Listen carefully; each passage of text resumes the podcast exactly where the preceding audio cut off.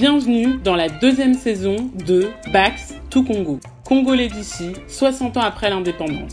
Un podcast qui interroge depuis la France le rapport aux identités congolaises et multiples 60 ans après la déclaration d'indépendance du Congo-Brazzaville le 15 août 1960.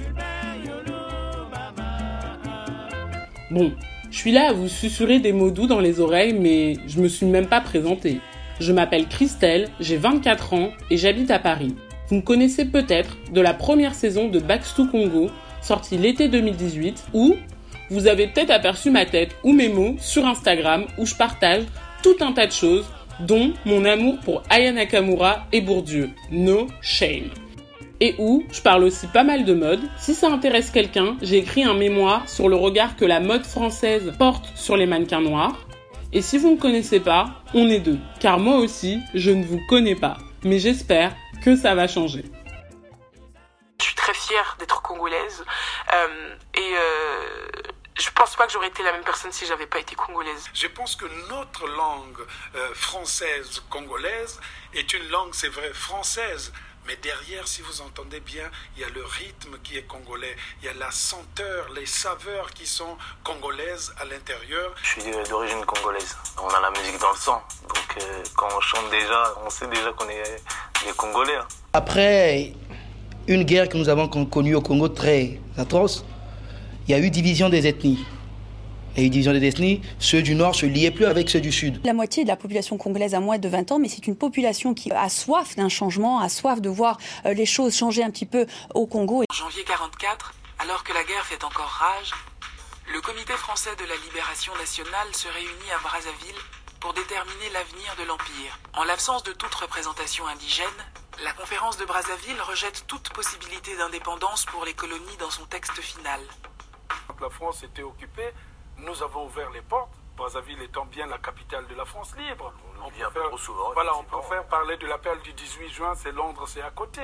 Mais Brazzaville, c'est l'histoire de France. Back to Congo, Congolais d'ici, 60 ans après l'indépendance, est un ensemble de conversations sincères et sans filtre avec des personnes de tout âge, aux récits de vie et aux opinions différentes et singulières dont le point commun est d'avoir, tout comme moi, le Congo et la France en héritage. Qu'elles aient grandi au Congo ou non, qu'elles en parlent l'une des langues ou non, qu'elles s'y soient déjà rendues ou non, tous les 15 jours, avec ces personnes, on parlera de leur rapport au Congo et de ce qu'une telle identité représente par rapport aux rêves des indépendances. Comment le Congo leur a été transmis? Comment leur histoire et leur trajectoire familiale du Congo à la France ont-elles nourri leur identité? Comment naviguent-elles entre les différentes identités qui les constituent? Que savent-elles du Congo et ses cultures? Que savent-elles de l'indépendance du Congo? Et que représentent-elles à leurs yeux En bref, tous les 15 jours, on se posera une question loin d'être triviale. Qu'est-ce qu'être congolais ou congolaise en France aujourd'hui, en 2020 Et d'ailleurs, est-ce qu'on dit être congolais, être français d'origine congolaise, avoir des racines congolaises? À eux de vous le dire et à vous de voir. On discutera donc de tout ça ici à partir du dimanche 30 août et ce sera tous les 15 jours.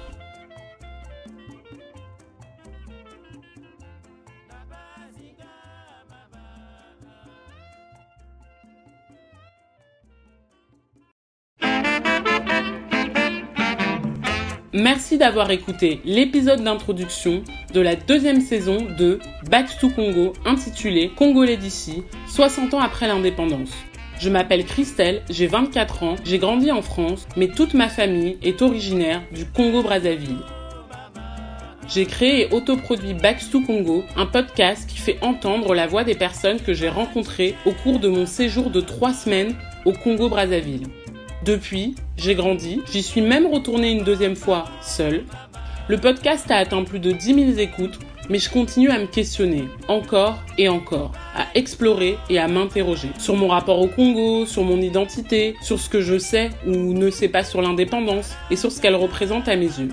Pour y répondre, je me suis dit que la meilleure solution serait d'en discuter et de recueillir les histoires personnelles et singulières de personnes qui, comme moi, ont le Congo et la France en héritage. À la musique,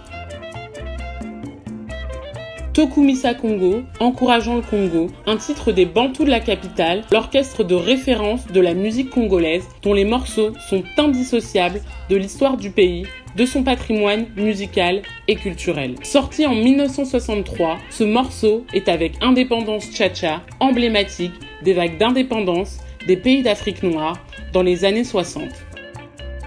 Si cette introduction vous a plu, n'hésitez pas à la partager avec vos amis, à votre famille.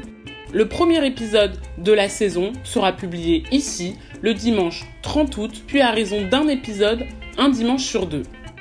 Et pour être sûr de ne pas les rater, abonnez-vous ici sur la plateforme de podcast depuis laquelle vous nous écoutez. Au passage, suivez-nous sur notre compte Instagram at Congo.